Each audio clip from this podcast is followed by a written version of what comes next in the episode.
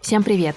Меня зовут Аня Ковалева. А меня Мила Никольская. И мы студентки актерской лаборатории Юрия Муравицкого в Московской школе нового кино. И сегодня мы хотим пригласить вас на нашу подкаст-выставку «Радио тело». Это документальное исследование об отношениях с телом и принятии себя. В основе нашего проекта лежат интервью с реальными людьми, которые согласились поделиться с нами и вами своими историями и переживаниями по поводу собственного тела как бы проблемная кожа, акне, вот определяет всю мою жизнь, как будто бы это единственная такая преграда, которая мне мешает вообще вот жить.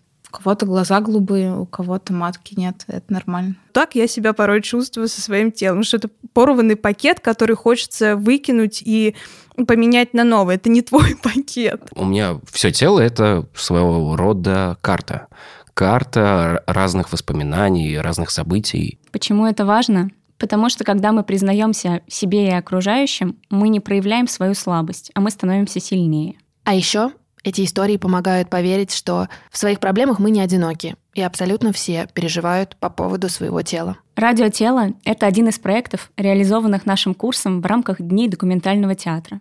Если вы сейчас находитесь на четвертом этаже культурного центра ЗИЛ, проходите на выставку, где вы сможете увидеть фотографии участников проекта. Чтобы послушать каждую из историй, наведите камерой своего телефона на QR-код рядом с фотографией, и эта ссылка приведет вас на лендинг подкаста.